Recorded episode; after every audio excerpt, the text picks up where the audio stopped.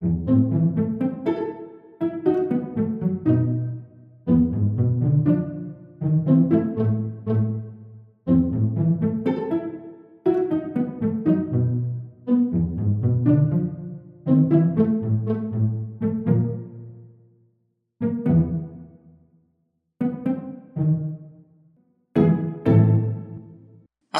arrancamos nuestro capítulo número 5 en Buen Día Gómez y les damos la bienvenida a este nuevo programa después de dos semanas, ¿no? Dos semanas inactivos. Dos semanas inactivos por... por... Gómez no se quería saludar con Gómez. Exacto, tenían, tenían prioridades, este, había que buscar la comida por aquí, el trabajito por allá. Había que gomesear. Sí, pero como ya tenemos los bitcoins asegurados y todo, ya podemos hacer el programa. Eso, estamos comprando el Gómez Coin. Está, ajá, Estamos y- desarrollando el Gómez Coin. e invirtiendo en los, en los Messi Coins, que hay que aclarar, por favor, eh, Ah, Fénix, sí. a- antes de aclararme, aclararnos esa, esa vendida de humo que hicimos en el programa pasado con los Messi Coins. Lo que es no saber. Ajá, exacto. Lo que es hablar por hablar, pero, pero, eh, un podcast se hace hablando. O sea, la cosa de los podcasts es que uno no puede dejar de hablar nunca. Tiene que hablar y hablar y hablar, Así, te, así no sepa qué decir. así sea humo que estemos escupiendo. Ajá, entonces nosotros vendimos humo y Y ya Vale. le vamos a, a comprar ese humo otra vez. sí, Le vamos, vamos a a... un reembolso de humo. Exacto. Pero antes de que me hables de eso, yo y toda la gente, el montón de personas que nos escuchan, estamos muy, muy a la espera de qué pasó con la mudanza. Queremos saber Ah. cómo siguió la mudanza, porque mira, las personas me han escrito, me mandan Sí, notas de voz, mira, el Gómez Chat. Sí. claro, me- me- mira, ¿qué pasó, Félix, la mudanza? Y yo, no sé, no sé. Vamos a esperar a que Félix se encuentre con nosotros y Ok. nos comente qué pasó con la mudanza. No, bueno, recuerda que te dije que era entre la primera y tercera semana de septiembre y todavía estamos en agosto, entonces todavía no me he mudado. Todavía sigo escuchando Gómez. Ay, gracias a Dios. En la mañana. Ah, Buen día, Gómez. ah. o sea que estamos tranquilos. Ah, Ahora claro, tenemos Gómez. Uf, va rato. Gómez para rato. No, mentira, para dentro de una semana o tres semanas. Pero ustedes seguirán teniendo el podcast, que es lo importante. Lo que, Pero lo que tú no tendrás es... Esa inspiración que surgió, Ah, eso ya se va a acabar. Pero bueno, Pero quedó el proyecto de Buen Día Gómez, gracias a Gómez. Gracias a Gómez. Y que muchas gracias Gómez, aunque jamás escuche el podcast ni sepas que es un podcast. Y aunque no se llame Gómez, bueno, se llama Gómez. Entonces, No sé por qué se dicen Gómez, pero bueno, es bueno, en Gómez. fin, dejámoslo hasta ahí. Ok. Lo que, lo que sí sabemos es lo de Messi. Lo de Messi. Ah, yo les dije que Messi iba a tener su propia criptomoneda. Y en realidad no es que Messi iba a tener su propia criptomoneda, es que Messi prestó su cara, pues su imagen, para hacer unos NFTs.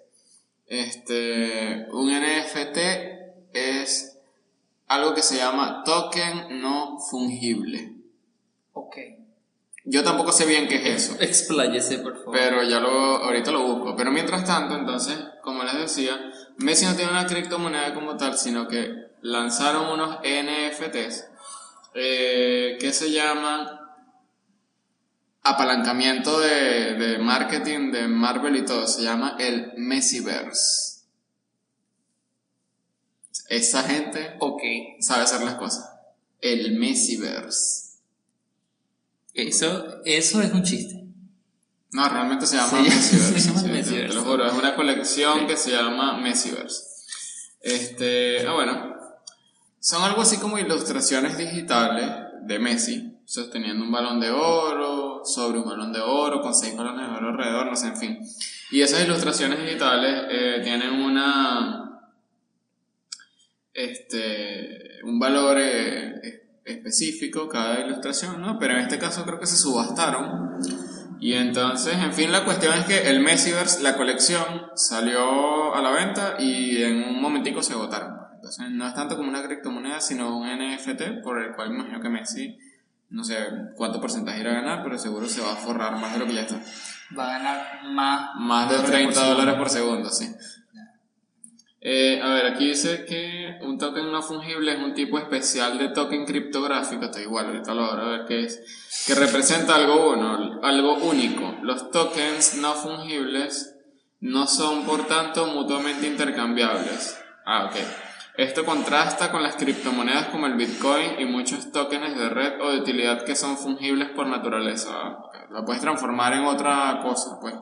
Por Mm. ejemplo, yo puedo transformar, o tú puedes transformar el Bitcoin en Ethereum o en Litecoin o en cualquier otra criptomoneda, pero los tokens no. Entonces ya sabes, el, el Messiverse no se transforma. En fin, dicen que los NFT eh, también van a ser el futuro del arte digital para ti que eres del mundo del arte. Eh, entonces es básicamente, según yo lo vi, es como... Es eso, pues es un, es un token criptográfico que es una criptodivisa o criptoactivo, que es un medio digital de intercambio que utiliza criptografía fuerte. Bueno, en fin, la cosa agarra un valor económico. Y entonces estas las están haciendo en forma de eso, de como de arte, y ya hubo uno que se vendió por uno, esa es una de las noticias que traigo, se vendió un token llamado el Pixel Gris eh, por 1,36 millones de dólares. ¿Te queda duda de que es arte? No, Ah, bueno. El precio me lo confirma. Exacto, entonces bueno, y, y así están vendiendo varios. No sé, no tengo idea cómo se vendió el Messiverse, pero la cosa es que ya se vendió, eso es la subasta. Pero se vendió todo, todo el Messiverse completo. Eh, no, creo que no todo, pero sí como que tuvo su, su gran demanda inicial. ¿Tú Este, crees que Cristiano Ronaldo este, y esta otra gente empiece a sacar lo suyo? ¿O, o sea solamente cosa de Messi? seguramente, yo creo que seguramente va a empezar a, a sacar otros. Y aparte Messi, como te dije, está cobrando una parte de su salario en criptomonedas, está cobrando una parte de su salario en el token del Paris Saint Germain, que en estos momentos cotiza 34 dólares por token aproximadamente, pero en algún momento ya va a costar 75, entonces Messi va a recibir unos cuantos milloncitos de tokens, o no, sí, una buena cantidad de tokens, entonces si por ejemplo a él le dan cierta cantidad que no le costó nada ganárselo y no tuvo que invertir nada ganárselo, bueno, trabajar para el Paris Saint Germain, y ahorita valen 34 dólares, pero en un futuro valen 75, va a ganar todavía más por segundo lo que ya gana. Y bueno, en fin, esa era la noticia del Messiverse, no es criptomoneda, es un NFT, token no fungible, son algo así como unas ilustraciones digitales por lo que vi. O sea que yo estoy Y perdiendo eso. mi tiempo dibujando en, en papel. Podrías lanzar tu propio NFT. Debería dedicarme a la cuestión digital y lanzar mi... Puede ser, puedes tener un proyecto futuro donde saques unas cosas digitales y las vendas como un token no fungible. Si hay alguien, algún inversor escuchando, puede Está contactarme disponible. para, claro, para crear nuestro NFT, se llama eso.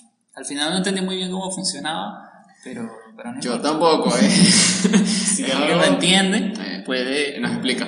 pues, ajá, puede comentar. Argenis, ¿se está oyendo esto? Eres libre. Ajá, Argenis, que es el cerebro económico De criptoactivos. de criptoactivos, puede explicarnos cómo diablo funciona El eso. que tiene más mentalidad de tiburón de nosotros. Exactamente.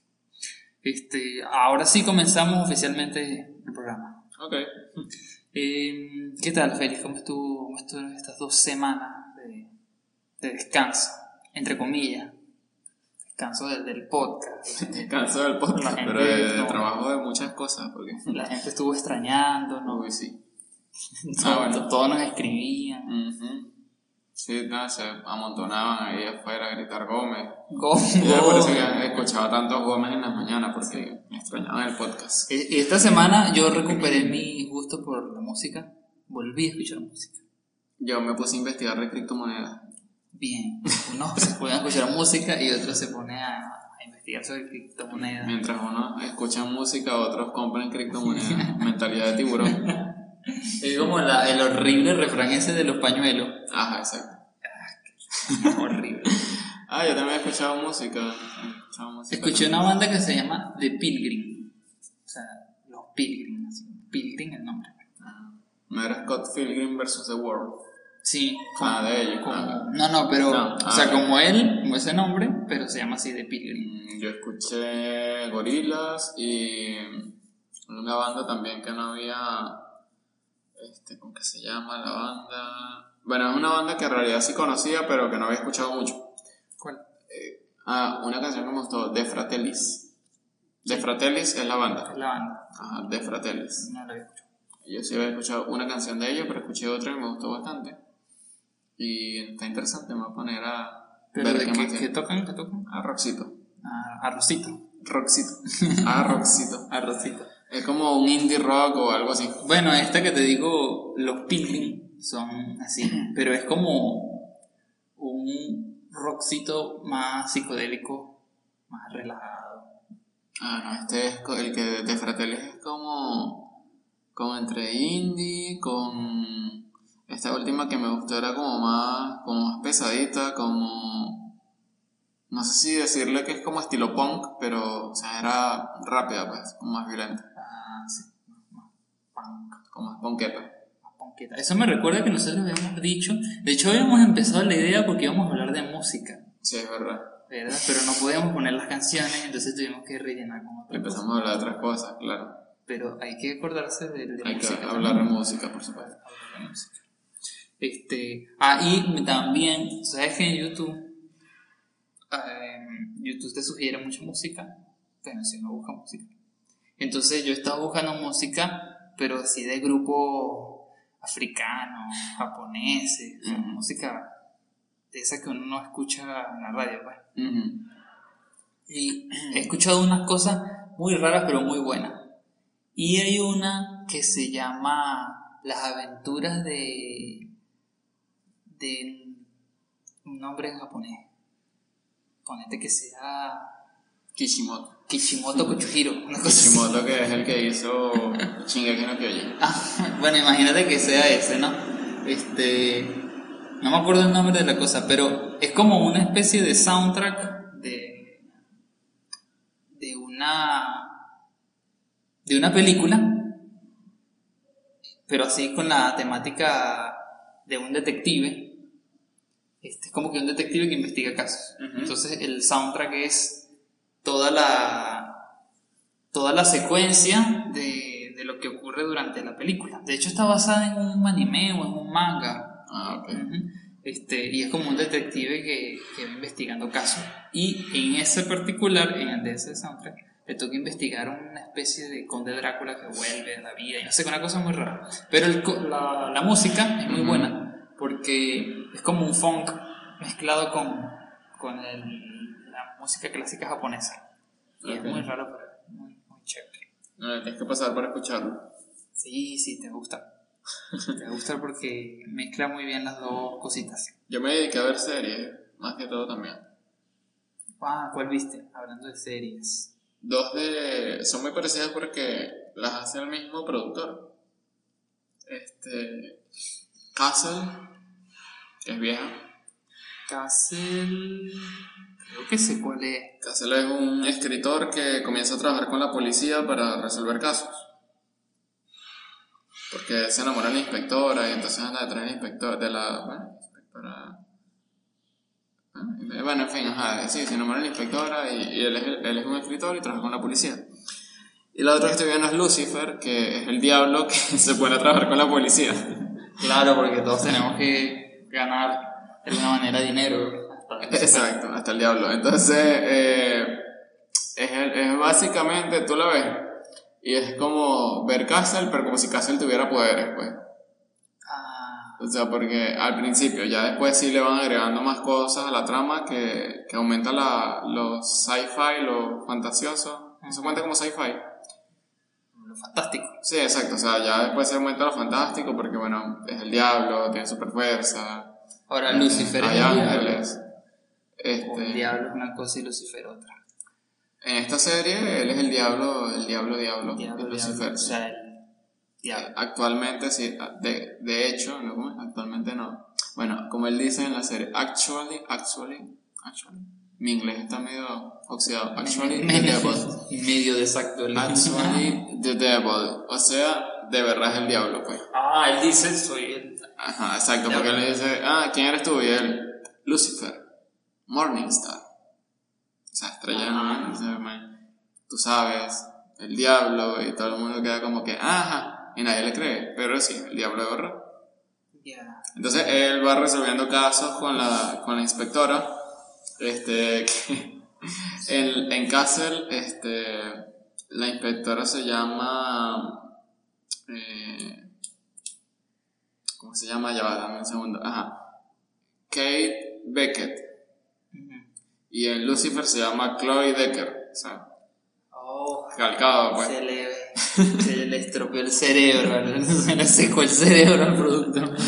Pero son muy buenas las dos. O sea, pero si las ves, de verdad son parecidas, pero son muy buenas. Castle, o sea, como si te gusta más lo, lo que no tenga fantasía, lo que sea más mm, a la vida real, ¿sabes? Si eres ateo, bueno, te vas con... Si eres, ¿por qué ateo? Si te vas ateo, eres, si eres ateo, te vas por Lucifer. dices. No, no, por Castle, Leo. O sea, Ah. pues, si, si no crees en nada de eso, imagino que te gustará más Castle. Si crees, probablemente te guste más Lucifer. Aunque da igual, en realidad las puedes disfrutar las dos. Pero, pero si haces eso, es como que si no te gusta tanto lo fantasioso, Castle es realista porque no hay poderes, no hay nada, son solo tipos normales. Y si te gusta lo fantasioso, la misma vaina pero con poderes, Lucifer. Lucifer. Exacto.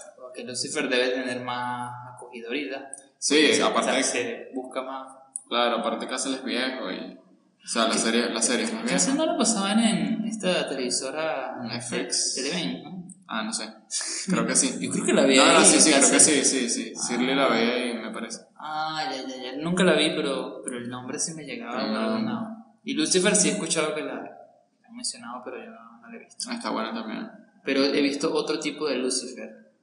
Un Lucifer que se llama Aku. El de Samurai Jack. Ah, Aku. Muy bueno, a mí me encantaba. Samurai Jack. Aku. A mí me encantaba Samurai Jack. Bueno, Qué buena esa, esa serie. Yo la estoy viendo ahorita. es buenísimo. Muy buena. A ver, ¿qué noticias me tienes hoy? Ajá, te, te voy tirando las noticias. Este. ¿Supiste lo de los chihuires? No, Mejor conocidos como los carpinchos. Los carpinchos. No sabía que se llamaban así hasta que vi una publicación en estos días, pero ¿qué pasa con los chihuires? ¿Has comido chihuire? Una vez comí chihuire. Yo también. No me gustó. Para mí era como una carne molida más, como una carne mechada, perdón, más ácida, pero pasar todo ese sufrimiento de lo mal que huele para prepararla, para eso compramos carne mechada y ya. No, o sea, no sé si es como la prepararon, a mí no me.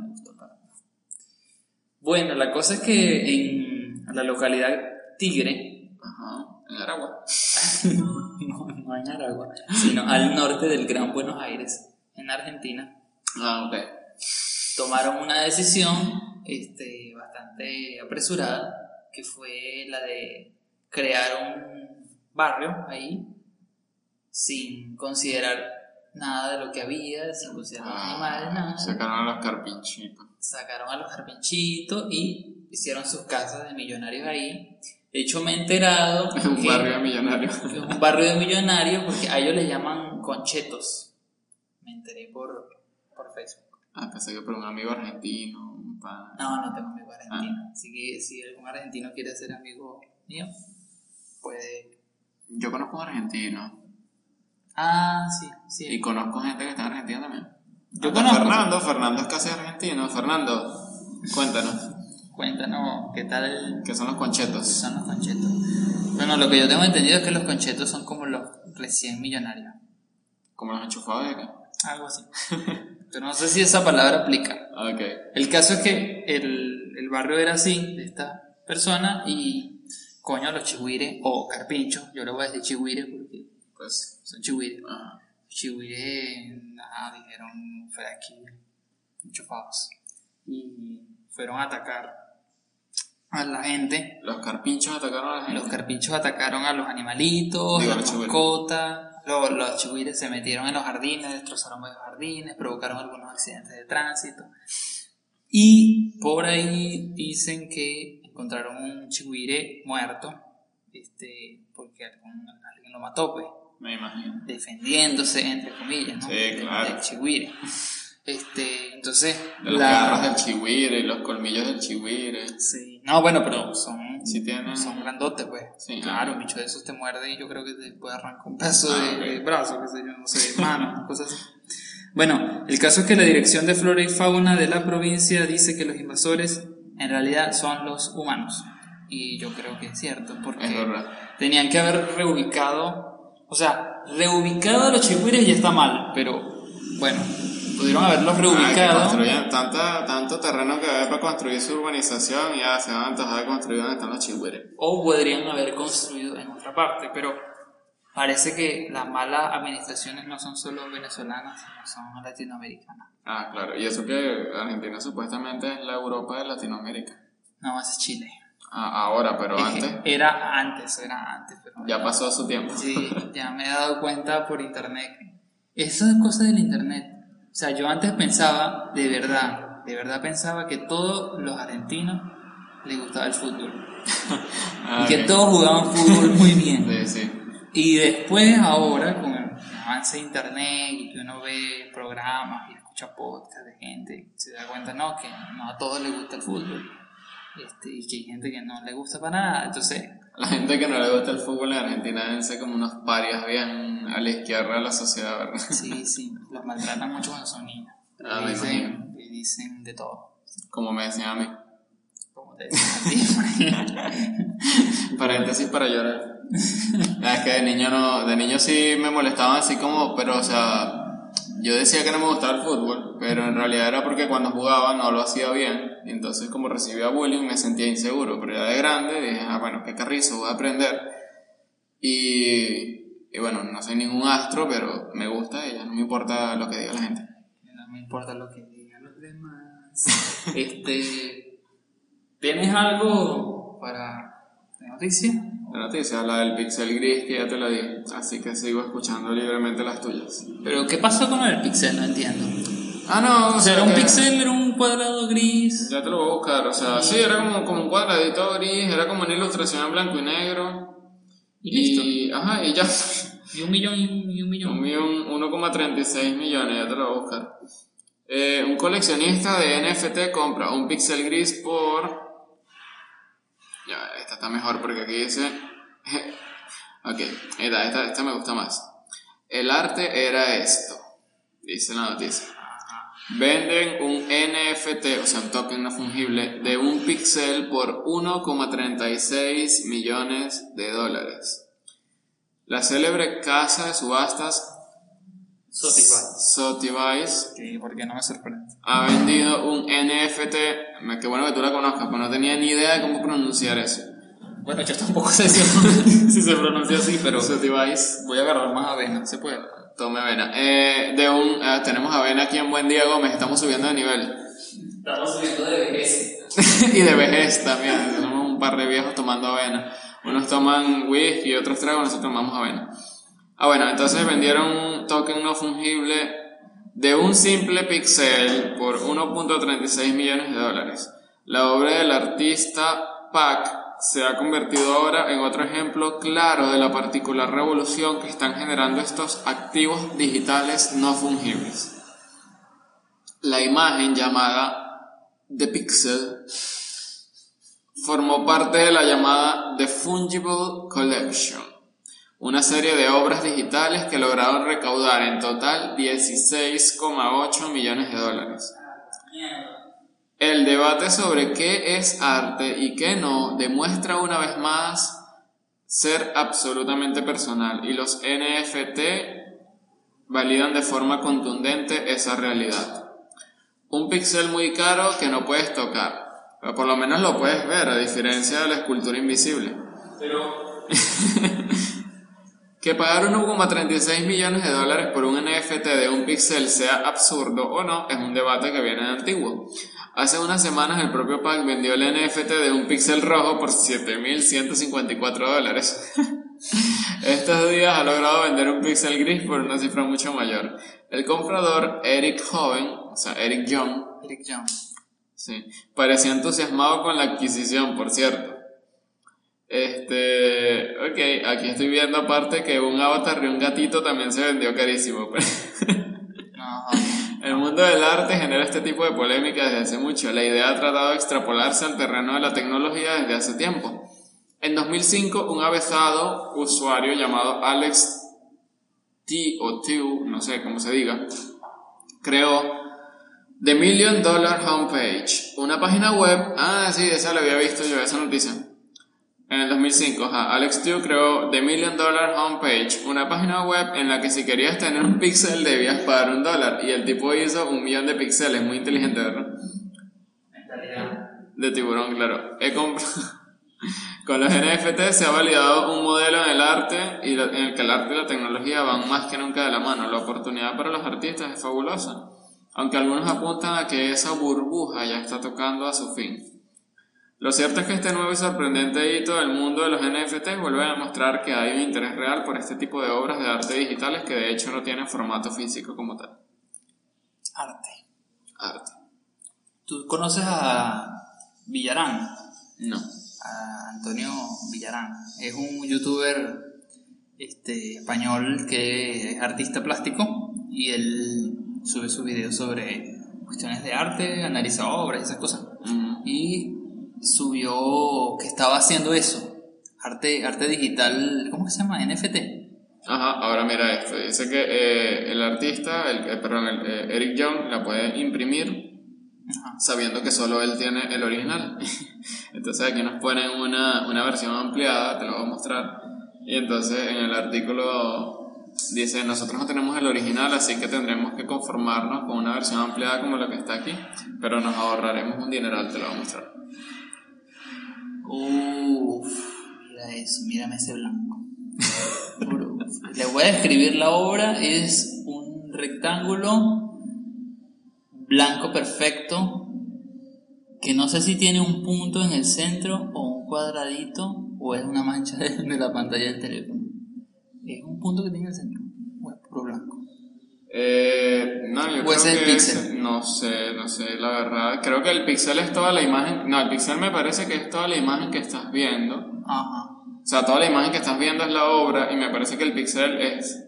Está en el centro, ¿no? sí, ajá, gris. exacto. Sí, sí, no es un socio, ya lo moví. Ah, porque, porque si es un pixel, eh, es un cuadradito. Ah, exacto, Sí, porque la obra, el formato de la obra es rectangular entonces.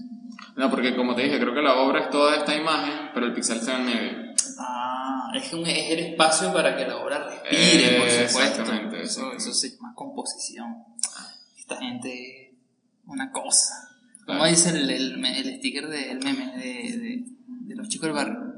Es que a Ah, veces soy sí. una cosa. Pero bárbara. Ah, bueno, entonces sí, la obra es una chica sentada viendo siete, siete cuadros y en el medio está el cuadro del rectángulo blanco que menciona La foto, la foto. la foto. Ajá, exacto. La foto de, de, de la- del teléfono. Pero la obra es el pixel nada más. El pixel, sí. Ah, ok. Se supone es eso.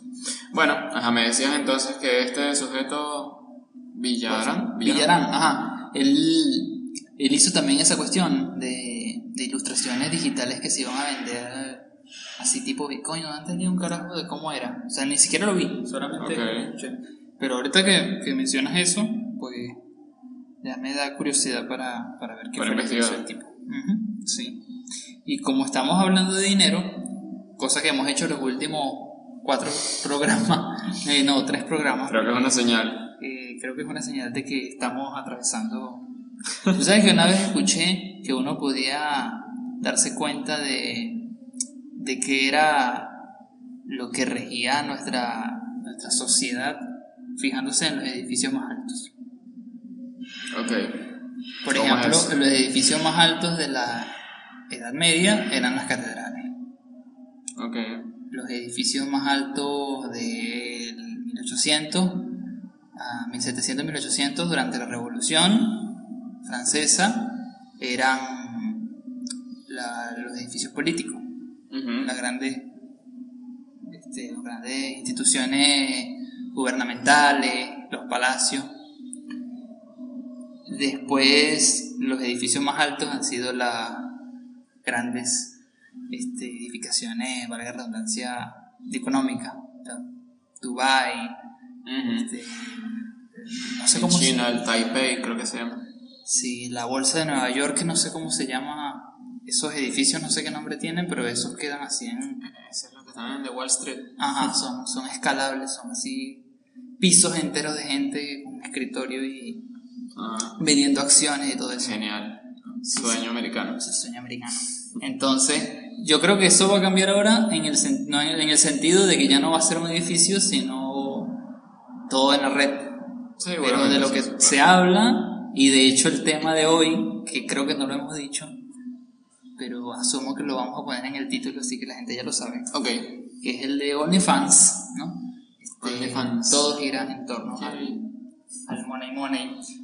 Pero antes de ir al OnlyFans, te tenía una noticia que sé que te va a gustar, hablando de música. Ok. Porque si yo mencioné la música, no fue porque me dio ganas de, de hablar pendejadas, sino porque eh, Spencer Elder o Elden hizo una demanda a cierta banda que en los años 90 se convirtió en una de las más grandes a nivel mediático, popular y, por supuesto, cachín, cachín. Este es el Spencer apareció en la portada del el álbum de Nirvana, Me imaginé. eh, Nevermind. Ujú. Este, eso El fue- bebé, el bebé. el bebé. Mm. El bebé de la portada, este, eso fue, tenía cuatro meses cuando sacaron esa fotico, este, en una piscina en Pasadena, eso fue en los años 90, Y en 1990, en pelota, mostrando sus, su, Hermosura de cuatro su meses. hermosura de cuatro meses, sus genitales de, de niño, este, lo curioso es que el disco, en la portada del disco, él perseguía un billete, Ah, sí. ¿te acuerdas? El billete estaba en un anzuelo. Ajá. Bueno, a día de hoy Spencer tiene 30 años Ya poquito. y, claro, en el 90, Bueno, no acuerdo. este, o sea, tiene 4 años más que 5 años más que nosotros. Mm, más o menos cuatro. No, 4 años más que nosotros, porque en 94. No estamos tan jóvenes. Este, sí, no, porque estamos tomando avena. Cierto. Me dijo Argenis, comentó que el nombre de Buen Día Gómez era, le hacía pensar en dos viejos conversando. Este, creo que, creo que es muy adecuado. Es evidente. Nuestro título es el título más acertado imposible. ¿eh? Sí. Bueno, el caso es que los está demandando. 17 acusados en su demanda piden 150 mil dólares. Que, hablando de millones de dólares, ya no me parece nada. Messi te puede dar eso en una semana, ¿no? Claro, te lo da tranquilo. Este, Fuera demandado a Messi más bien. claro, por ahí mandado a Messi, listo. Eh, Ay, ¿por qué demanda a Nirvana? por, por pornografía infantil. Los están demandando por pornografía infantil, por traficar con su imagen y por crearle traumas que a día de hoy no ha superado nuestro amigo Spencer. No, yo pensé toda la vida que, no sé, a sus papás le habían pagado por ponerlo ahí en pelota. No, no les pagaron. Ah, ¿A ellos? ¿Y cómo fue? A ellos nunca le, ellos nunca autorizaron el uso de la, de la imagen ni recibieron ningún pago por eso. Nada. ¿Y de dónde sacaré Nirvana esa imagen? El fotógrafo, no me acuerdo cómo se llama, no escribí el nombre, como cosa rara, Ujú. noticia que yo busco. Este, nada, sacaron la foto, eh, pero claro, esto yo te lo entiendo. Me parece que la demanda es legítima, Claro, por porque está usando la imagen de alguien. yo pensé toda la vida, toda la vida, yo escuchaba Nirvana, yo pensé que le habían pagado a la familia del carajito por poner su, su foto Sí, ahí, pues. De hecho, yo pensé, llegué a pensar que eran familia de ellos, pues. Mm, ah, bueno, Porque- eso no, yo no llegué tan lejos. Yo ¿Por dije, qué? ah, buscaron un bebé, le pagaron a la gente y listo. Sí, entonces, no sé, yo pensaba que le habían pagado, pero aquí me parece que deberían, además han acusado, hay 17 acusados, o sea, porque obvio no acusan a Kurt Cobain que está muerto, que va a ser, están acusando a los abogados de Kurt Cobain, Ah, claro. me imagino que Courtney Love también, que le debe cobrar sus reales ahí, La hija del curco, que no me acuerdo cómo se llama. este, Eh, Bin, ¿ah? Bin, Bin, Bin, Bin, Bin. Como frijol, No era francés o Fran. France Bin, yo sé que es Bin, Ah, ok. Bin yo sé que, pero no sé si es France Bin o Bin Frijol. Cobain, ajá. Frijol Cobain, ¿no? Este. ¿Qué te estaba diciendo? Ajá, que hay varios acusados. Ajá, hay varios acusados, ¿no? Este. Entonces. Pero la parte más loca es cuando dicen que, le- que la foto este, emula a una prostituta que, que vende sus órganos este, sexuales a que se vende como un órgano sexual a la- al público. O sea, esa parte me pareció demasiado extrema. No creo que el, No, tampoco, que, o sea, que el un sentido... bebé, pues. O sea, para mí es una muy buena carátula. Y Sí, la, sí, la- buena, la síntesis que hicieron con eso es muy buena. Lo malo es que usaron la imagen sin pagarle, pues, pero. Sí. De ahí a. De o hecho, sea, una de pornografía infantil no sé qué tanto, porque tú me dices ahorita que muestran los genitales y yo de pana, yo siempre he visto, cuando yo veo esa carátula, siempre he visto la cara del bebé, el billete, yo jamás he visto los genitales del, del niño. Sí, yo tampoco. De hecho, yo me acuerdo que Yo salía censurada Ajá, con unos tirritos en los genitales. Sí, yo también recuerdo que eso no se veía, pues, o sea, muy raro. Igual, yo estoy de acuerdo en que le paguen. Porque, Claro, porque por no les supuesto. dijeron nada. Y aparte no es tanta plata, que no sean huesos, suelten esa vaina. o sea. Esa gente de mierda. Bueno, este, en este minuto, segunda Ah, excelente. noticia de, de relacionada con- Entonces eso nos da perfecto para abrir el tema del OnlyFans. Entonces, sí, OnlyFans, prostitución o no. prostituirse o no prostituirse. Es ahí el dilema. No, pero hablando en serio, o sea, porque ahora que me dices como una prostituta que vende sus órganos sexuales, estoy seguro que mucha gente quizás se siente ofendida por esa eh, connotación hacia, hacia las personas que trabajan de OnlyFans, pero ¿es prostitución o no es prostitución? Considerando que ahorita todo es digital, si estás vendiendo el mostrar tu cuerpo haciendo cosas explícitas sexuales, como una, mastur- una masturbación en cámara, ¿es prostitución o no es prostitución? Pero bueno, en fin, vamos a hablar de OnlyFans. Pues si te pagan por eso, yo pienso que es prostitución. Mucha gente no estará de acuerdo. Creo que, creo que es bastante evidente, ¿no? Porque, ¿qué es la prostitución? Claro, ah, pero va, eh, lo siento, disculpe, eh, antes de que, de que sigamos, eh, estaba buscando el tema de, eh, como todo lo hemos estado hablando ¿De qué?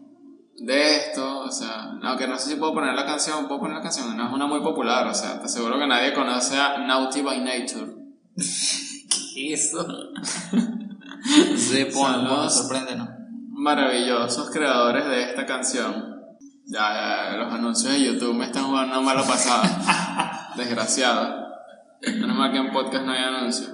Digo yo. Ah, ya, ya, ya, ya. Ahora sí, ahora sí, ahora sí. Ah, Cónchale. Ajá.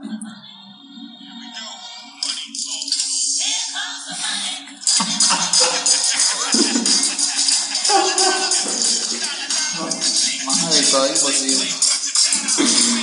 Ok. Hay que dejar ese como cortinita para, para, para nuestro para el podcast. Here comes the Gómez. Here comes the Gómez. Gómez, Gómez, Gómez, Gómez, Gómez. Bueno, y aquí en Gómez le traemos, le traemos temas más candentes de, de economía, porque este, este podcast se ha convertido en, en lo que yo jamás, a mí jamás me interesó la economía. Ey, mira, mira, y mira, aquí estamos hablando de, de, de puro dinero, de money, money, money. Y mentalidad Bueno, para la gente que no está enterada, OnlyFans es un servicio de suscripción de contenido con sede en Londres. No sabía que estaba en Londres, me estoy enterando. Entonces, me, me enteré esta mañana que estaba investigando el tema. Los creadores de contenido pueden obtener ingresos a partir de los usuarios suscritos a su perfil, denominados fans. Los usuarios suscritos. Ah, exacto, o sea, los fans pueden obtener contenido exclusivo. Eh, permite a los, a los creadores recibir fondos directamente de sus fans con una suscripción mensual, pago único o pago por visión. El servicio es popular entre trabajadores sexuales. Hasta aquí mismo lo dice, entre trabajadores sexuales. Pero también hospeda creadores de contenido de otros géneros como chefs, expertos en fitness, músicos, terapeutas y otros creadores. Eh, aunque si lo buscas aquí, dice Adult Content Subscription Service. O sea, de una te lo, te lo denominan como un sitio de suscripción, un servicio de suscripción de contenido para adultos. Este, dice que está en inglés, español, francés, portugués y chino. Está activo. Eh, lo desarrolló Tim Stokely, supondré que se pronuncia así. Eh, y operan en Fe- operador, dice Phoenix International Limited. Fue creado el 1 de julio de 2016, no sabía que era tan viejo. Y hay registrados actualmente 130 millones de usuarios. Y eh, en el ranking Alexa, que lo desconozco, también me entero que eso existe, están de número 557 a nivel global. ¿Qué es el ranking Alexa? Ahorita lo busco mientras tú nos das algunos otros datos. Suena porno. Epa, yo no sé si se puede decir esas palabras en. Ah, no, no sé. Pero. Bueno, en fin, Es algunos medios de comunicación han catalogado el servicio como un mecanismo que facilita la prostitución virtual. Eh, la, la cosa, la polémica es que yo eh, he visto o sea, en mis redes sociales que varios usuarios, tanto gente que conocí en persona, eh, que estudiaron en la, en- en la universidad y gente que, que sé que conocen otras personas. Ujú. Y- Un amigo de un amigo de Un amigo de un amigo de un amigo Ujú. este, que hace podcast. No, pero bueno. Ah, pero, No diga a los pecadores En y, y los pecados. Este, bueno, en fin, eh, o sea, gente, gente que, que, que tú ves ahí en la calle, que conociste normal, que, que dicen que se abrieron OnlyFans, así como también este, figuras públicas, eh, atletas, que eh, a mí que me gustaba la onda del fitness, bueno, todavía me gusta, aunque no puedo hacer ejercicio por los momentos. Este, hay atletas que están ofreciendo sus suscripciones a OnlyFans, una presentadora de TV mexicana, este, y bueno, mucha gente, mucha gente, sobre todo mujeres así explotadísimas, este, ofreciendo sus cuentas de OnlyFans. Eh, y bueno, ahí, ahí se encuentra de todo. He visto desde... eh, yo creo que son más... O sea, como según lo que he visto, que no son muchos casos, pero según los poquitos casos que he visto, que son como cuatro, eh, la de las, la de la- las figuras, las figuras públicas, o sea, la, la atleta, la, la presentadora, creo que tampoco la de TV, este, no suben eh, contenido pornográfico más sí contenido erótico, según lo que estuve leyendo, porque en las redes de la, del atleta, eh, un usuario masculino, un usuario, bueno, un hombre pues, este, que me imagino que se identificó como masculino por lo que escribió, le dice, ¿de qué sirve que tengas un OnlyFans si no subes pornografía? Básicamente eso fue lo que le dijo. Ah, claro. Y él debe estar suscrito a varios, me imagino. Entonces la atleta le comentó que, que no todo era pornografía, que a ella le gusta ser sensual y que ella explota su lado sensual en su OnlyFans. Entonces que, o sea, como que ubícatex, este, no necesito subir porno. Entonces ella como que sube sus fotos provocativas, cosas así con, con otras tipas, o no, no sé qué tanto, no sé qué hace en realidad. Ah. Eso sí me interesa. Sí. Pero que si en ropa interior, supongo, las dos, no sé, o sea, pero que hasta donde sé, no es pornografía como tal, según lo que ella dijo, no sé, pues no estoy suscrito. Ah, porque no tienes plata. pero- No, como diría, este, no, no, obvio, como dice Cosmo, no puedo, estoy casado. Ah, ah, bueno, el que no tiene plata soy yo. Ah. No, me equivoqué. Este. Ah, bueno, entonces, eh, y la, la de la presentadora de TV, de verdad no he visto nada, ni siquiera, no tengo idea qué sube. Eh, solo he visto como esas fotos que, que se colocan en lencería y. Esas fotos que, que puedes ver en un catálogo de Avon, pues. Dice, esas eran las revistas Playboy de nosotros. algo así. Había que, habría que hacer un programa sobre, específicamente sobre, O sea, las revistas Avon. sobre la revista Avon y sus posibilidades. ¿no? Pero nada, el Tanjón era puro, era puro, puro- pura joya. Ah, Eso te demuestra que no. Qué variedad Que no de te- gusto. A ver, en fin, entonces no sé qué tipo de contenido sube eh, la presentadora de TV, eh, pero por lo que vi tampoco es algo explícitamente explícito. Ya ves, las personas normales, eh, las que tú y yo conocemos, eh, esas sí se atreven a, a ir un poco más allá, a ser un poco más picantes, este, según lo que he visto. Como te dije, no estoy suscrito a ninguno.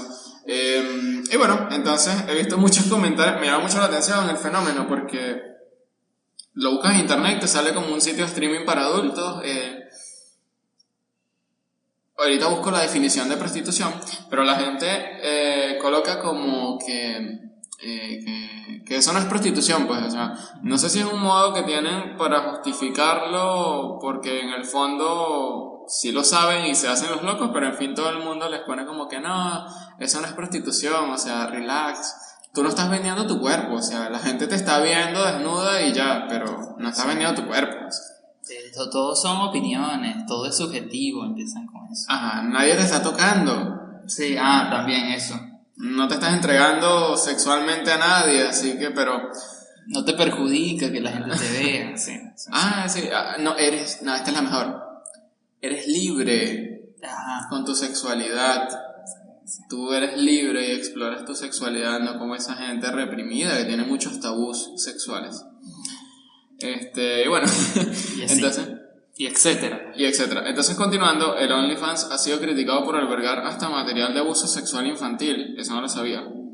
Y se pone peor. Ah, mira, tú me tienes más cosas. Sí. Aunque un informe del National Center on Sexual Exploitation de Estados Unidos reporta un número muy reducido de incidentes en comparación con sitios como Facebook. Oh, vaya, vaya. Una campaña de investigación del Congreso de los Estados Unidos comenzó en el 2021 y el 19 de agosto se declaró que a partir de octubre de 2021 OnlyFans dejará de permitir el material pornográfico. El sitio web que ¿Pero la fecha es cuál? Eh, aquí dice que a partir del 19 de agosto Ah, ok. se declaró que en octubre de 2021 OnlyFans dejará de permitir el material pornográfico. El sitio web, que alberga a 2 millones de creadores de contenido y una base de 130 millones de usuarios, afirmó que este cambio se debe a la presión de compañías de tarjetas de crédito. Que no quieren verse ligadas a el- la pornografía. Exactamente, sienten que los perjudica. Eh, y a bueno, sus negocios, no es que Ya, afecte. sí, no es que les importa. no es que personalmente les importa, sino que se ven mal, pues. Sí. Este, OnlyFans le paga al creador el 80% de la tarifa cobrada y retiene el 20% restante. Eso tampoco lo sabía. Mm. Pero no, eso hoy. Bueno, en ese sentido está bien. Ajá. Eh, mucho- mucho después de las tarifas, sí, comerciales, es como, o sea, OnlyFans es el regentero, pues. Sí. Ah. Como el que te alquila, pues. Sí.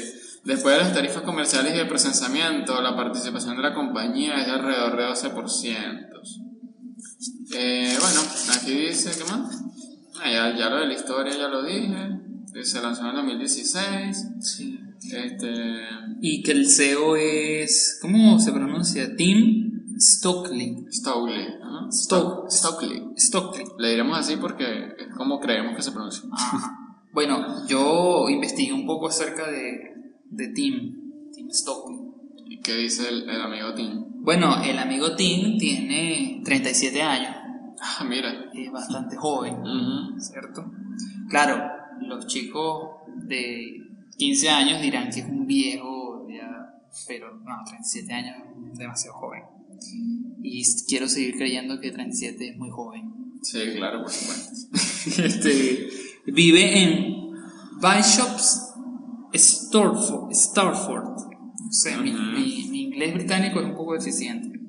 Se me da mejor el australiano, pero, pero bueno, trataré de pronunciar esto. Bishops Storf, Stortford, bueno, algo así. Este, mm, la adquirió en 2019 y pagó 2.425.000 libras por su mansión. Su mansión tiene 6 dormitorios, 8 baños, un gym, un sauna, tiene sala de cine, playroom iluminado con esculturas de arte moderno fluorescentes. Y esta información te la estoy sacando de página, página confiable. Este, obviamente, bueno, 2.425.000 libras equivalen a 3.400.000 dólares. Ok. Este, obviamente, Tim eh, está podrido en plata. ¿no? Eh, con OnlyFans la pegó en el techo y se ha convertido en una de las personas con mayor ingreso y, y auge a nivel mundial. Claro, aquí dice que diariamente 8.000 a 9.000 suscripto- eh, creadores de contenido nuevo se suscriben. Claro. Y eso solamente la página. Exactamente. No estamos contando todo igual que Messi, ¿no? Ah, Todo- todas las otras actividades. Todas las otras actividades que haga. Claro, la diferencia es que, bueno, Messi no se dedica al porno, ¿no? Sí, Ah, no sí, al fútbol. Este, Todavía. Pero, bueno, to- No sabemos si más adelante Todavía, le este, bueno. Y aparte de esto, de esto que tiene, o sea, te digo para que veas más o menos lo que él tiene, para que Ujú. Para que veas que él está bien. No te, puedes no te preocupes por Tim, que él está... Él está muy bien económicamente. Económicamente. Está pasando rancho. No, tiene un Audi R8, que es un, un carrito, Un carrito, sí. y una Range Rover Que se la fabricaron a su medida. Una camionetica. Y Una camioneta, sí, para, no sé, supongo que para llevar la verdura. Debe ser como una vagoniera. ¿no? O como una de esas pick-up del 89, 90. No, sí, seguro. Este, bueno, como tú decías, ¿no? Las mensualidades son de 5 dólares a 22 dólares. Mm, Las La mayoría de las que yo he visto son de, de 9. Ajá. A veces hacen promo. Continúa. Bueno, entonces, este, Tim, que, que creó esta compañía, la creó, pero obviamente Tim no la creó solo, sino Mm, que él tiene todo, todo un equipo familiar detrás Ah, de familiar. él, porque esto es un negocio familiar. O sea, no es que, no es que Tim empezó de la noche a la mañana solo. Yo tengo por aquí anotadas las cosas, pero como la luz está escaseando, Ah. no puedo ver muy bien, así que me van a tener paciencia. Vamos a ver si te puedo iluminar un poquito. Ilumíname, Félix, poder iluminador. Bueno, entonces Tim. Tim no lo hizo solo, Ok. sino que lo hizo con un equipo familiar que, que está detrás de él. Su- emprendedores mentalidades de tiburón. claro, porque el más viejo es su padre, Mm, Ah, mira. un ex banquero de inversiones. Tiene 77 años. Y hasta el 2018 él poseía la mayoría de las acciones de OnlyFans. Ah. Su nombre es Guy Stockley. O sea, Guy, Guy como tipo. Ah, O sea, tipo. yo me imagino que es un nombre ficticio. O sea, no creo que sea su nombre. O se lo cambió. lo pusieron así. Este, bueno, las acciones se las vendió a un tal Leonid Radvinsky, que Mm. creó un sitio que se llama My Free Camps. ¿Sabes, My Free Cams. ¿Sabes qué es My Free Camps? Un lugar de streaming web, seguramente. No sé qué es, pero me imagino que debe ser eso. Es una página pornográfica. Donde modelos se prostituyen frente a la cámara. Bueno, eh, donde modelos se tocan frente a la cámara y hacen cosas explícitas frente a la cámara. Y les pagan por ello. Ah, por supuesto. Pero no es prostitución. No. Eh, Débora es la mamá de 62 años Ah, ya, entonces este, le vendieron las acciones a este sujeto, a Radvinsky. ajá, que es el creador de My Free Cams. De My Free Camps. ajá, Y ese Radvinsky ayudó a desarrollar el OnlyFans, Bueno, comprando las acciones me imagino que que aportaría sus ideas. aportaría su, su, su idea. El toque. el-. Eh, bueno, Débora, que es la mamá, que el nombre más adecuado, ¿no? de 62 años, eh, es la directora de Delivery Code Limit, que fue adquirida por OnlyFans. Tom es el CEO. Es que estos nombres son inventados. Todos, todos son, claro, bueno. Tom es el- caiga la ley. Claro, Tom es el CEO de. Tiene 42 años, es el CEO de OnlyFans. Sara, que tiene 47 años, como, no sé, supongo que como es la mujer, no, no, no mencionaron qué carajo hacía. Ok. Este, y el único que no tiene nada que ver con eso es Robert, Ajá. que tiene 51 años y que está desligado de todo, de todo eso. O sea que Robert es la oveja negra de la familia. Desligado, o sea, no es parte del negocio No es familiar. parte del negocio familiar. Se perdió unos millones de dólares. Se perdió unos millones de dólares, pero capaz es el. Bueno, yo diría que es el que duerme más tranquilo, pero no creo que entre tantas drogas y alcohol se pueda. Ellos sean conscientes de que de lo que están haciendo. Porque, claro, Stockley este, vive muy bien en yates entre Ibiza, Nueva York, Londres. Y si quieres lo puedes seguir por Instagram. Ah, ok. Este, ahí sube su foto para colirio y envidia de todos los emprendedores y emprendedoras. Así que esa es una breve biografía de, de nuestro amigo Stockley. Nuestro nuevo amigo. Tenemos unos amigos, cada vez, cada programa tenemos una joyita, una Messi. joyita este, más, ¿no? Sí, sí. Ah, bueno. Qué bien, qué bien. Todo eso. Bueno, yo por aquí te tengo. O sea, qué bien todo eso, digo, porque ya nos enteramos de, de, De dónde viene, de dónde viene la cosa. plataforma. Sí. Sí, sí. Por aquí yo tengo, entre las controversias, eh, ¿sabes quién es la actriz Bella Thorne? Sí, y te quería preguntar porque yo sé que tú debes saber de eso. Eh, Bella Thorne dice que es actriz, ex actriz de De Disney. Disney, sí. ¿Qué, ¿Tú qué hacía ella? ¿Llegaste a ver a todo ritmo Chicago? No. A todo ritmo Chicago era una serie que simulaba un programa de talentos en donde participaban cantantes, bailarines y demás. Y las protagonistas eran Bella Thorne con Ah, ok. la muchacha que creo que hoy en día, no, probablemente esté bien pelado, pero al menos me recuerda.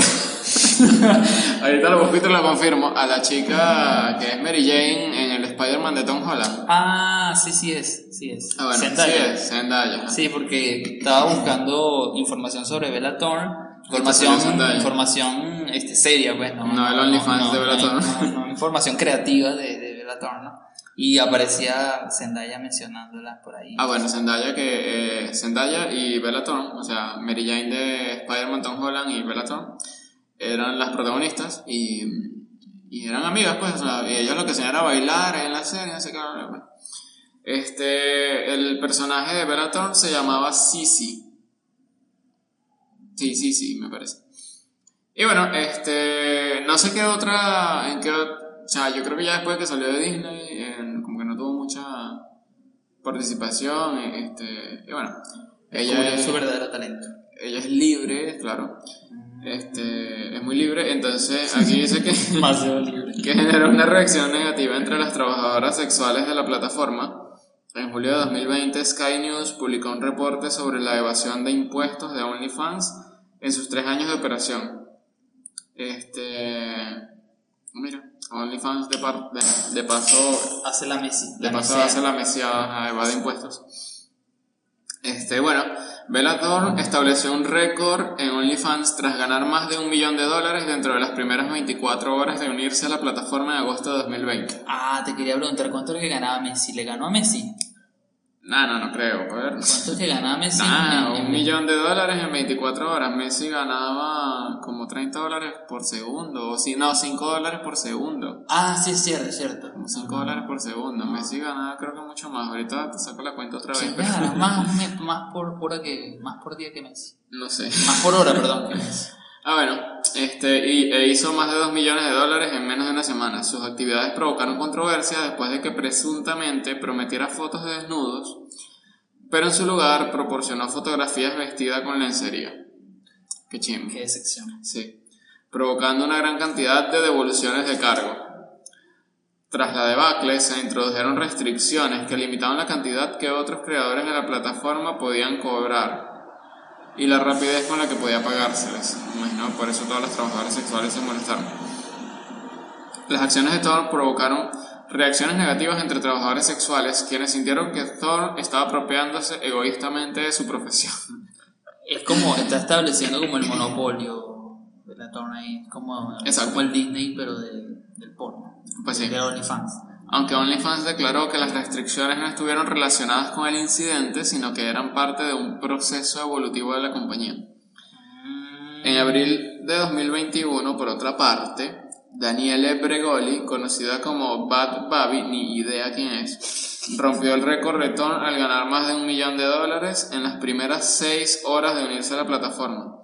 El récord generó críticas en redes sociales hacia sus suscriptores, debido a que Bregoli había alcanzado la mayoría de edad la semana anterior.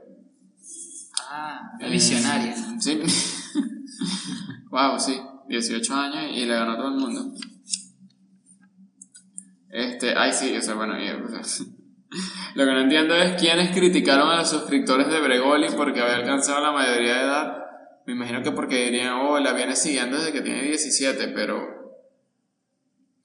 no encuentro como que tengas moral para criticarlo, o sea, no sé, para mí es lo mismo, o sea, para mí es lo mismo. Es- todo es cuestión de dinero. O sea, es porque, claro, porque hay muchas que verán que les están quitando la, la oportunidad de que, de que les paguen la- las membresías. Claro, la gente prefiere pagarle a otra. Es lo mismo que pasa en el mercado laboral, pero porno de Bueno, OnlyFans. ese es el mercado laboral. Ese es el mercado laboral de OnlyFans, así que la competencia va por ahí.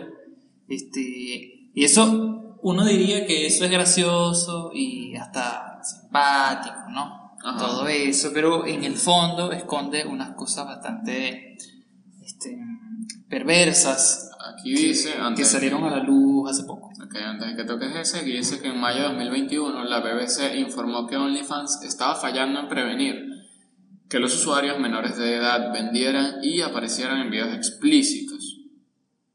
Esto incluyó informes de la Policía del Reino Unido, las escuelas y Childline. Sin embargo, el Centro Nacional para Niños Desaparecidos y Explotados reportó menos de 100 casos de material de abuso sexual infantil en OnlyFans por año. Mientras las empresas propiedad de MindGeek presentaron alrededor de 13.000 casos. Twitter 65.000 y Facebook 20 millones de casos. No entiendo cómo suben pornografía a Facebook. Yo jamás he visto pornografía en Facebook. Este... He visto fotos muy raras. O sea, ni siquiera sabía que, que tú podías, con todo lo estricto que es Facebook, que tú escribes algo y una vez te censuran, no, no sabía que, que había eso ahí. Hay de todo. Ah, bueno, me decías entonces. Eh, bueno, eso de la BBC. La BBC sacó un, un documental que se llama Nudes for Cells, Ajá, eso estaba leyendo aquí. este, donde investigó a los menores de 18 años que venden pornografía en estos sitios, ¿no? Ok. Este, no solamente investigó a OnlyFans, también investigó a Twitter y a Snapchat. Mm, Snapchat. Este, lo gracioso, en cierto punto, es que, claro, todas estas empresas dicen cero tolerancia con la pornografía infantil. Y después lo que encuentran allí es todo lo contrario. Obviamente, es un caretablismo, como decimos acá. ¿Por qué? Porque lo que han reportado, ellos entrevistaron a los moderadores de OnlyFans. Ajá. ¿verdad? Los moderadores de OnlyFans se encargan de controlar los contenidos que se van subiendo a la plataforma. Entonces, tú como moderador pasas tus, ponete que sean 8 horas de trabajo, tus 8 horas de trabajo viendo el, el perfil de la persona que crea contenido, este, los videos que publica, los chats que hacen y así, ¿no? Vas monitoreando todo eso para ver si hay algo muy raro, lo bloquea, y se acabó. O sea que si hay algo de algo que sugiere pornografía infantil, lo bloquea. ¿no? El perfil. Ajá, el perfil. Y sacas a la persona de la plataforma, ¿verdad? Esto se supone que es lo que hacen los moderadores, pero obviamente si tú tienes una cuenta, si tú eres el team, ¿no?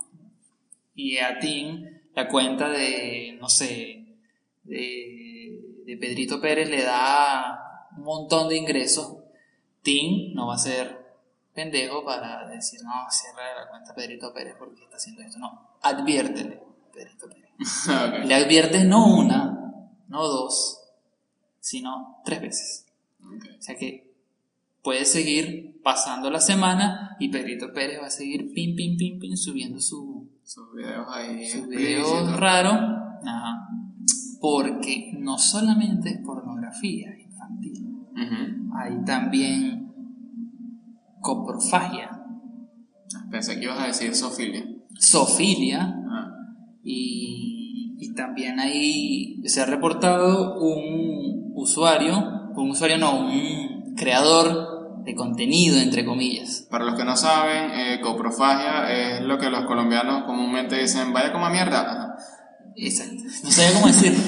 Así. Pero esa, esa La expresión colombiana es la mejor, ¿no? Ah, eso, este. Zoofilia ya es sexo con animales, por si alguien no sabe. Obvio, obvio. Este, lo que antes llamaban bestialismo. Bestialismo, ajá. Eh, y bueno, hubo uno que le pagó a unas personas que no tenían casa para que tuviesen sexo con él frente a la cámara.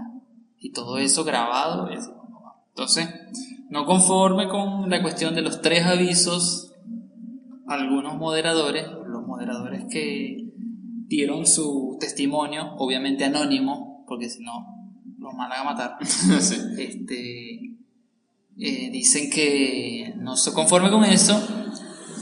Si a veces son tres, a veces son cinco avisos. Me imaginé, yo te iba a decir cinco, la Bueno, verdad no, no. empezar diciendo cinco. Sí, no dice, bueno, tres más, dos más. Sí, sí, porque yo creo que es que no me ha entendido bien el mensaje. Sí, puede ser que, que no lo vio, estaba muy, muy drogado. Bueno, también hay cosas de drogas, trata de personas. O sea, es, esto es la Deep Web, pero maquillada.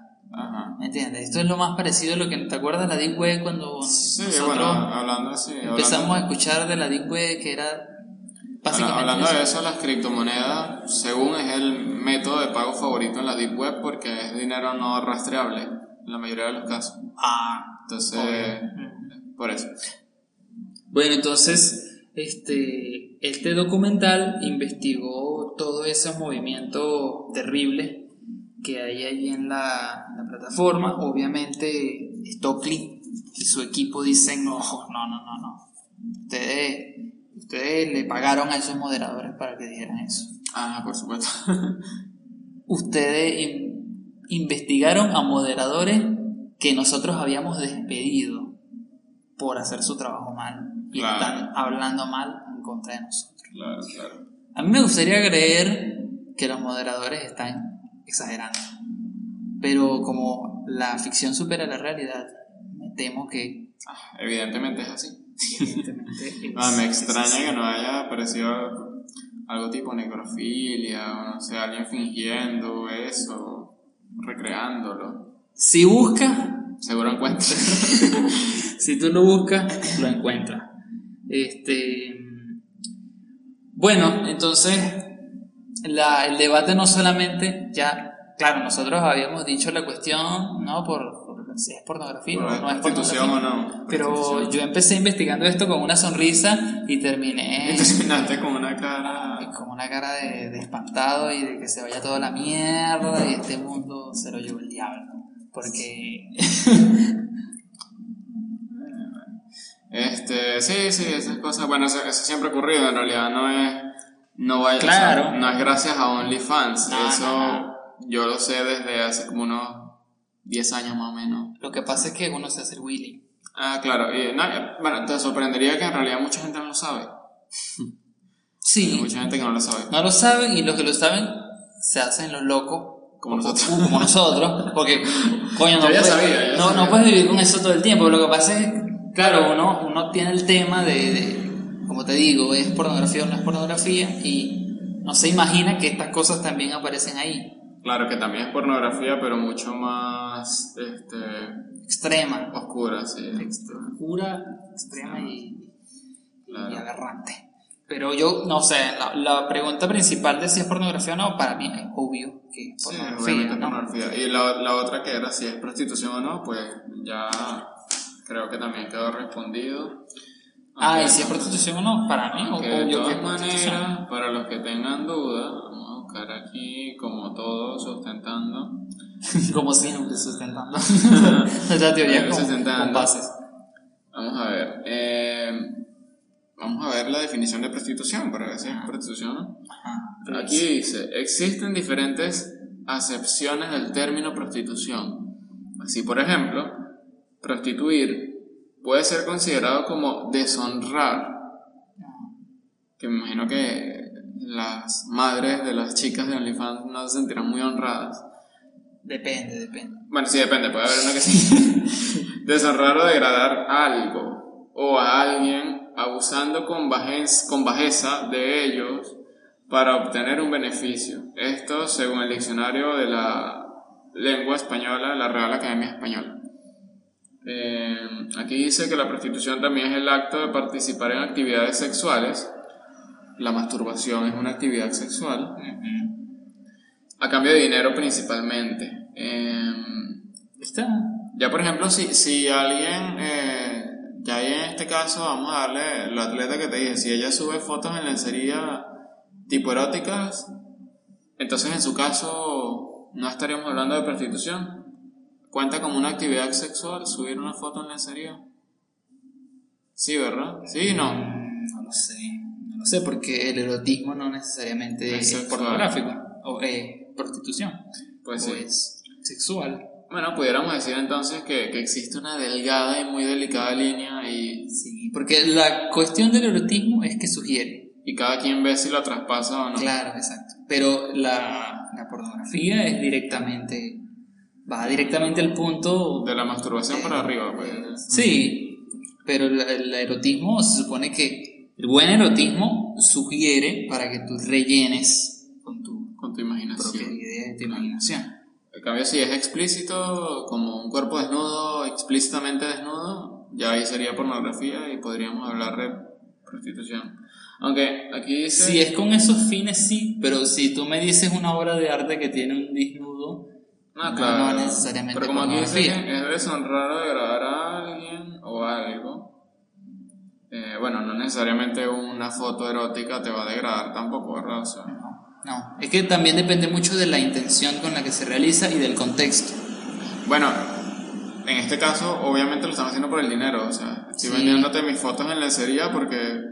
Sí, en realidad. Y el que la compra se va a masturbar, o sea. Claro, claro, claro, claro. Entonces, podríamos decir que es una actividad sexual Podría en ese- ser. desde ese aspecto. Sí. Sí, porque el contexto en el que se encuentra está orientado hacia ese objetivo, a tu Claro. ser retribuido monetariamente para que la otra persona tenga el placer sexual. No lo estás haciendo por arte. No lo estás haciendo por amor al arte, ¿no? Así que ciertamente sería... Lo que te digo es que el erotismo no es pornografía. Sí, sí, no, Pero claro. eh, este, este, orientado hacia allá, sí, Es como que cruza esa línea, ¿no? Sí, porque está ya, ya está diciéndote hacia dónde tiene que ir la, la cosa. No, no es por el placer estético. Y dice que existen tres sistemas normativos de la prostitución, el reglamentarista, el abolicionista y el prohibicionista. Eh, ah, ok, ya, eso, eso en cuanto a las regulaciones.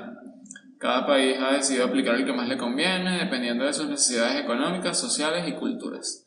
Este, bueno, no vamos a meter en eso porque, porque bueno, no es lo que nos está interesando en este momento. Porque es tu mocho. Sí, el inicio, pero bueno, tampoco.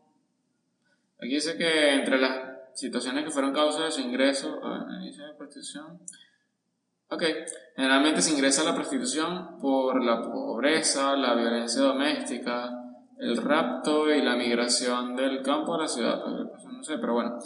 Eh, Claro, claro. Ah, no, aquí dice que la prostitución de niñas y adolescentes, que generalmente las inducen sus padres, novios y o parejas. Este, y bueno, Esos son los casos más sonados dentro de la plataforma. Pero yendo hacia ese punto, se descuida un poco esa, la proliferación de, de la prostitución como un negocio sustentable. claro, y, para todo. sí, y todas las que, o sea, todos los que lo hacen, lo están haciendo por dinero. Como Claro. dije, este, no, No fue- sé, no sé, a lo mejor hay algunas personas a las que les causa verdadero satisfacción emocional dedicarse a la pornografía, pero me parece que deben ser dos o tres nada más. Sí. No, no creo que se pueda mantener este, tanta estabilidad emocional dedicándose a una actividad tan, tan radical. De los casos que he leído, la mayoría, este, una gran parte tiene algún trastorno psicológico o lo termina desarrollando o viene de una infancia bien ruda o de condiciones bastante precarias. Este, por ejemplo, hay un documental en Netflix que, que te habla un poco acerca del mundo de la pornografía, de cómo se manejan las cosas, cómo ingresan, este, em, ¿Será que dejamos el nombre por acá? Por si lo Sí. ¿cómo se llama? Para buscar. Hot Girls Wanted. Suena como una página Búsqueda de Por- chicas calientes. bien directo, ¿no? Sí, sí. No, no sé buscar. Me parece que es así el nombre. Este. Yo voy a buscar este, el de, el de la BBC. Nuts for Not Sale. for sale. Eh, bueno, entonces en este era como que la mayoría de las chicas eh, llegaban allí porque veían un anuncio en internet.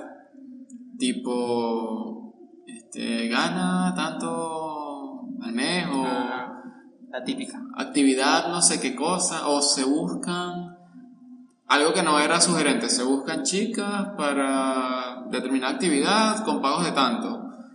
O sea, no te decían que era eso y cuando tú ibas a la entrevista te decían, bueno, es porno, ¿le entras o no le entras? Puedes ganar tanto al mes o tanto por rodaje. Entonces, este... ¿Tú qué harías en esa situación? Confiésanos a estas alturas del programa. Te dicen tanto al mes. Mira, te vas a ganar lo que Messi, se gana en, en- en una hora, te lo vas a ganar. Que es imposible en Te- realidad. Es imposible, pues, pero vamos a Para que ver. me lo dijeran. Que te, te vas a ganar en una hora lo que Messi se gana en... No, en- no, sí. En una hora te vas a ganar lo que Messi se gana una hora de su, de su, de su trabajo. Te voy a ser sincero, a mí siempre desde pequeño me dio pena que me vieran desnudo. Pero ya creciste. Sí, nada, todavía me da pena. ¿No te gusta que te vea desnudo la gente por ahí? No, no, otra gente no me gusta que me vean desnudo, no. No. Este. Pero imagínate, o sea, con dinero te vas a poder comprar muchas cosas, ¿no? no, pero la cosa es que una vez que eso suceda y pase, todo el mundo va a poder seguir viendo mi cuerpo desnudo. Ajá. Y no me gustaría. Pero hay un montón de videos porno por ahí, o sea, no eres el único Sí, el que pero a no, no, ver. no. Es que es muy incómodo. O sea, imagínate esas actrices que se mueren Ajá. y siguen sus videos rodando por ahí y la gente las sigue viendo y masturbándose después de muertas. Bueno, pero es que ellas no saben que la gente se sigue masturbando porque Pues sí, está pero yo muerta. estoy vivo. Entonces, no, o sea, el hecho de yo decir, bueno, sí, voy a aceptar el dinero y voy a estar en un video y bueno, voy a tener ese montón de plata. Y, pero después el video va a seguir rodando eternamente por ahí en internet, o sea, nunca va a- probablemente nunca desaparezca, entonces, no sé, no me van a seguir pagando por reproducciones, sería muy distinto, pero aún así me daría pena y no. creo que O sea, te preocupas lo que dirán de ti después de que te mueras. No, no es eso, es Entonces, simplemente incómodo que todo el mundo te pueda ver desnudo. No, no sé, no, no, no me siento cómodo. ah, ok, que no, está bien, está bien, está bien. Y la verdad que no. Este, ¿De qué estaba hablando antes? Iba a decir otra De- cosa. Ah, el documental. Del documental, sí. Entonces llegaban y les decían, eh, incluso hasta creo que les pagaban el vuelo de avión. Llegaban al lugar.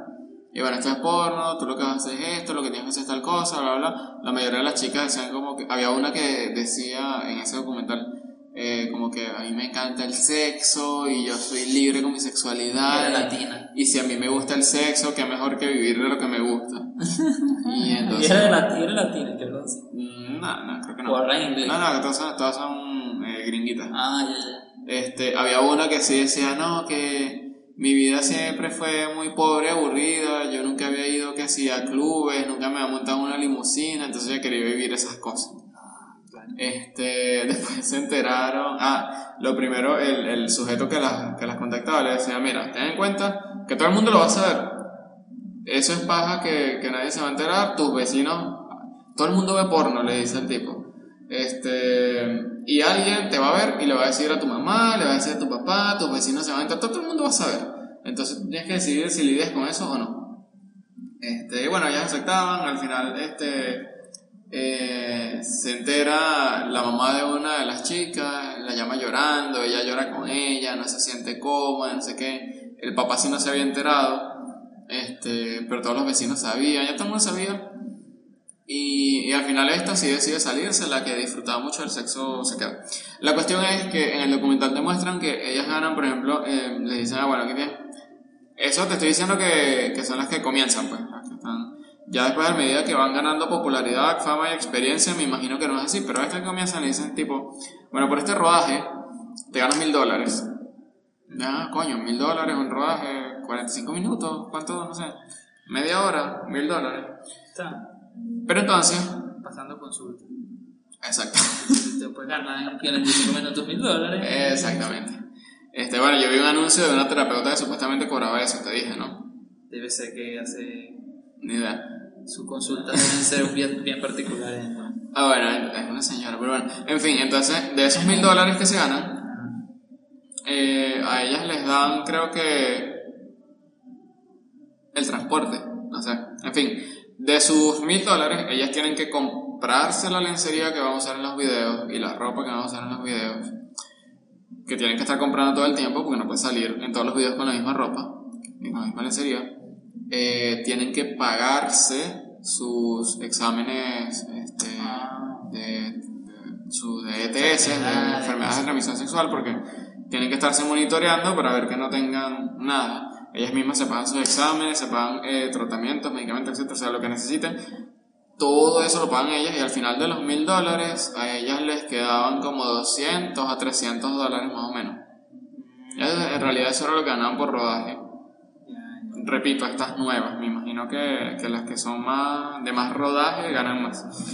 No, y Este, depende de, a lo mejor hay unos que ofrecen como que el pago incluyendo la, la cuestión de la supervisión de las enfermedades. Ajá, Eh, también. le pagarán menos, incluirán eso. También. O a medida que avances podrás exigir, así como Messi exigió que te pagaran más, ellas exigen, mira, méteme la, Lo otro que les dicen es... la- las enfermedades, el análisis de las enfermedades. Ah, sí, sí, porque méteme las sí, enfermedades. sí, sí. Lo otro que les dicen es, ten en cuenta que eso, esto es como, si, te, si la carrera de futbolista te parece corta, la de la actriz porno es más corta. O sea, lo más probable es que todo el mundo sepa que tú haces porno, todo el mundo te va a ver, vas a estar rayada, y a los 3, 5 años ya la industria te va a desechar. De verdad. Este, y tienes que buscarte otra cosa. Pues. Hay algunas que se quedan más tiempo, pero ten en cuenta que lo más probable es que, que no dures mucho. Además, algunas, la mayoría dura un año y, y fuera. Este, les dice el mismo sujeto. Eh, sí, el sujeto, es- ese sujeto que sale en el documental, este, las trataba bien a ella, pero me imagino que quizás haya otros que no traten tan bien. Obvio, obvio. Eh, la hay- mayoría, seguramente. la mayoría seguramente, seguro las colocan a hacer escenas que no, que no quieren. Este, este, como han salido varios reportajes. Eh, tengo una exclusiva, este, una exclusiva de Buen Día Gómez. Ajá. Eh, conozco una psiquiatra que eh, recibió el caso de una actriz porno venezolana, Ah, caramba. famosa, por cierto. Este, Yo no conozco ninguna actriz porno venezolana famosa. Yo, yo sé que era, o sea, en fin. Aunque tú sí. Ah. Nada, o sea, eh, me contaron eso, o sea, la psiquiatra me dijo, mira, tengo este caso, me llevó este caso de, de esta actriz, no sé qué, no, No diremos nombres. no diremos nombres de nada. Este, y la está tratando y la actriz se, se sentía muy mal, pues así como que se sentía asquerosa por lo que ella hacía, este, que sentir que ese es su trabajo, se sentía sucia y entonces estaba acudiendo a tratamiento este, con, la, con la doctora. Eh, no tengo idea de cómo habrá terminado la cuestión. Pero exclusivas que solo en Buen Día Gómez pueden escuchar. A escuchar. Y bueno, así entonces llegamos al final ¿no? de este tema oscuramente interesante. Oscuro que sí, que se tornó bastante oscuro al igual que la noche de, de hoy. Sí, eh, este, entonces, eh, ustedes juzguenlo, pero eh, como dijimos, toda actividad deshonrosa o que denigre eh, o que sea a cambio de, o con fines sexuales cuenta como prostitución, así que masturbarse delante de una cámara o vender fotos para que alguien más se masturbe suena como algo, como una actividad sexual y como Y si, prostitución. para mí. y si la típica de venderle fotos de los pies es también prostitución, ¿o no? Bajo estos parámetros que lo estamos analizando, pues Pues sí, ¿no? Pues sí, es, es con un fin sexual. Este, quizás no te denigre completamente porque son tus pies. Porque son tus pies, Sí. pero... Pero, va con un fin sexual y estás recibiendo dinero a cambio. Técnicamente es prostitución también. ¿Qué es lo, lo más grave que diría uno? Ya, ya estamos cerrando, pero ¿qué es lo más grave de la, de la prostitución? Aunque podría haber otro podcast dedicado exclusivamente a, A la a- a prostitución. prostitución y pornografía. Ligerito. También. Pero, pero, o sea, lo más grave es que, que tú no te das cuenta al principio de lo que estás haciendo y luego eso te va a quedar para el resto de tu vida. Así como decías tú de, por lo menos, un- el primer año tú eres actriz porno o actor Ah. porno y, y a los actores porno es peor, ¿no? Claro, porque Eso duran como cinco meses y tengo entendido que les pagan una miseria. Sí, ajá, claro, reciben Pagan porque pagas. en realidad el- el- la pornografía está dedicada al público masculino. Hay algunos iconos como el calvo de los memes. El calvo de los memes, Este, pero español. son casos muy, muy especiales, pues. Sí. Son uno entre 10 millones que habrá en la Sí. industria de, de la pornografía. Claro, porque en realidad la pornografía está dedicada al público masculino. Más que todo. Entonces son los íconos, son las mujeres, ¿no? Sí. Este, entonces, claro, la cosa es esa. Que al principio, el primer año, obviamente tú ves las flores, las, Sí, las flores, escucha, las, las luces, dinero, toda la cosa, pero cuando pase el año y, y se te acabe todo eso, vas a empezar a tener ese, ese peso ahí, a menos Claro. que seas, no sé, una Sasha Grey que se logró desligarse bastante bien de su carrera pornográfica Para volverse DJ. para volverse DJ, streamer y aparecer en películas serias. Sí. Este, o que, bueno, que, ¿quién dice que las pornográficas no son serias?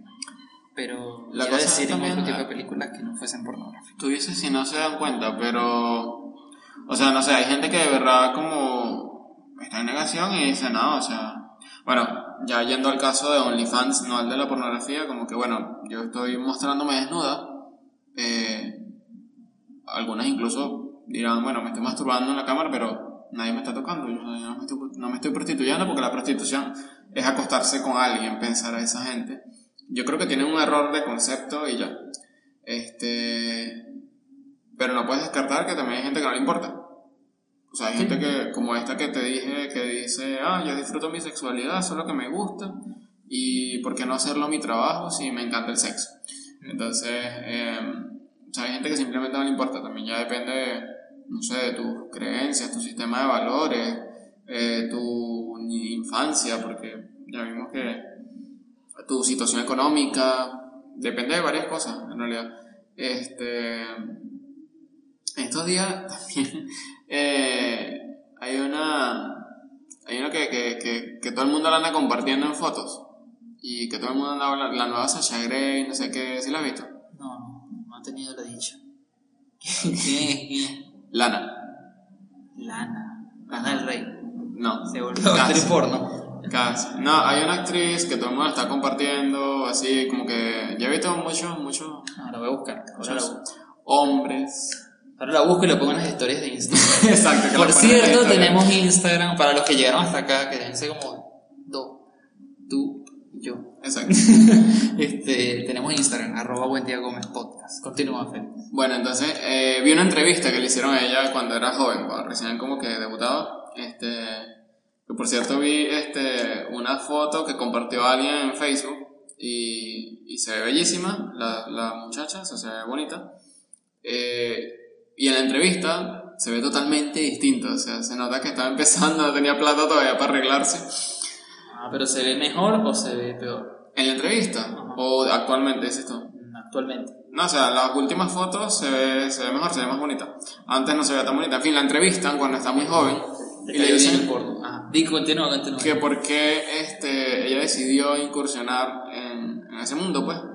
Y ella dice que ella siempre supo que quería ser actriz porno. Ah, ¿Qué tal esa? Ahí está. Puede ser. Y que ella sabía y que una vez la mandaron con la consejera de la escuela y le dicen que, que la mandaron porque ella dijo eso. O sea, como que en clase le preguntaron, ¿qué quieres ser tú? Más adelante. Ya no estaba tan pequeña, pues, pero más adelante, ah, yo quiero ser así actriz porno. Y la profesora dijo, ¿qué? Y la mandó con la consejera escolar, y la consejera escolar le dijo, ¿por, qué? Entonces, no, no sé, o sea, yo quiero hacer eso, sí. Entonces, eh, claro, como dice, los mismos presentadores que la estaban entrevistando eran dos, así como si trajéramos a alguien aquí a Buen Día Gómez Podcast, y le dice uno al otro, bueno, tú no sabes, o sea, está bien, vamos a aceptar su respuesta, y lo dice así enfrente de ella, pero deben haber otras situaciones detrás que la hayan llevado a esto, quizás ella ni, ni ella misma la sabe, pero, o sea, hay otro, hay un trasfondo, tiene que haber un trasfondo, quizás eso es parte de lo que no nos está contando, dice el, el, el sujeto. Entonces, ella según muy segura de que siempre quiso hacer eso, habría que analizar su historia para ver si es verdad. Pero bueno, entonces hay de todo, hay, de la- hay unas que terminan con, con, de pana con trastornos, hay unas que ya los traen, hay otras que dicen que normal, pero eh, quizás en el fondo no sean felices, este, porque aparte eh, ese mundo también está lleno de, de drogas, como dices tú. Sí, Este- claro. Eso va ligadito lo uno con lo otro. Yo recomiendo una película que se llama Boogie Nights. Este, en esa película se explora de manera magistral el mundo de la pornografía. Ok, y, y- ya este, psicológicamente hablando, eh, las adicciones, y no te estoy hablando solamente de la drogadicción, sino que puede ser otra adicción, este, son utilizadas como, como un medio de escape para algo, o como algo que te está compensando otra cosa. Entonces, si tienes una adicción en medio de eso, o si por ejemplo las drogas, etcétera, etcétera, dentro de ese mundo, lo más probable es que esas personas sean felices en realidad. Y aunque se puedan sentir que son felices, muy en el fondo debe haber un trasfondo que los llevó a todo eso y que en realidad no, los, no son felices completamente como tal. Es cierto, es cierto.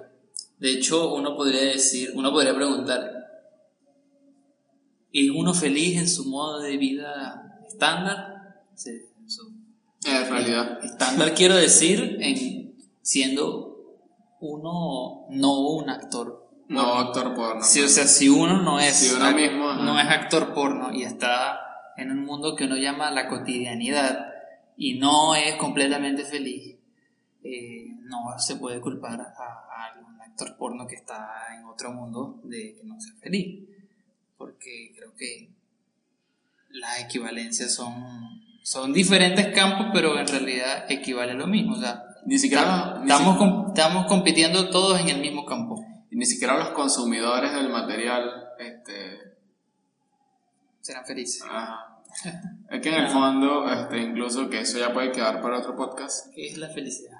No, iba a decir lo de consumir el material, Ah, este, te puede generar problemas sexuales como eyaculación precoz, si eres hombre, por ejemplo, sí. este, disfunción eréctil. eh, en el caso de las mujeres no, no sé qué tanto, pero como la mayoría de los consumidores seguramente son hombres, dice uno. Sí. No, bueno, dice uno. Claro, yo te digo que el público objetivo es masculino. Exacto. No quiere decir que las mujeres no consuman pornografía. Pero al final, no, exacto, pero al final eso también te acaba generando, te, te puede acabar generando este, disfunciones sexuales, problemas, eh, una expectativa no realista acerca de lo que son las relaciones Yo, sexuales. yo diría que esa es La una de las principal. cosas más graves, ¿no? Sí, La, la porque desinformación que hay con respecto a cómo son los por- sobre todo cuando eres este, joven, Sí. no, tienes, no has tenido relaciones sexuales, ves lo que pasa en el video del de la pornografía y luego vas al campo de la realidad y quieres trasladar eso y bueno, y ves que no es así, entonces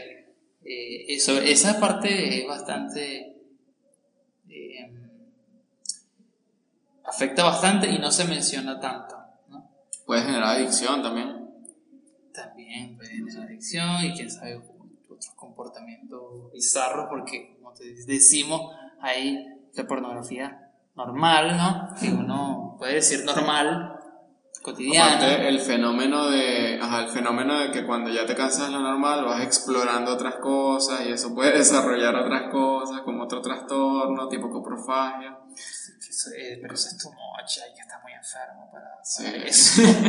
eso ya, ya es. Muy profundo, más Eso, eso ya hay que estar muy mal.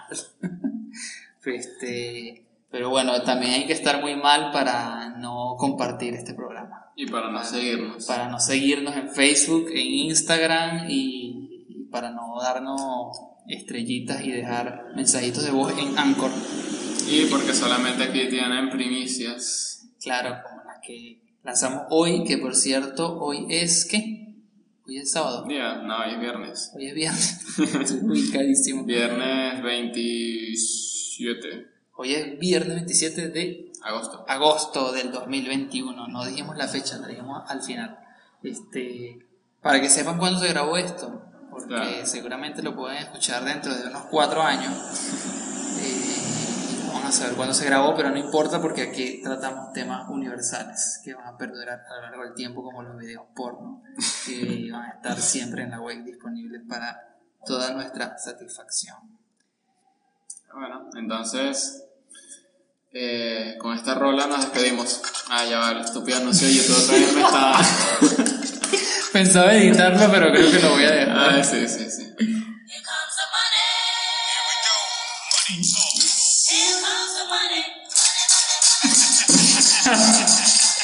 Nos despedimos con esta tremendo exitazo. Gracias a todos por escuchar y nos vemos en la próxima. En la próxima. Chaito, chaito.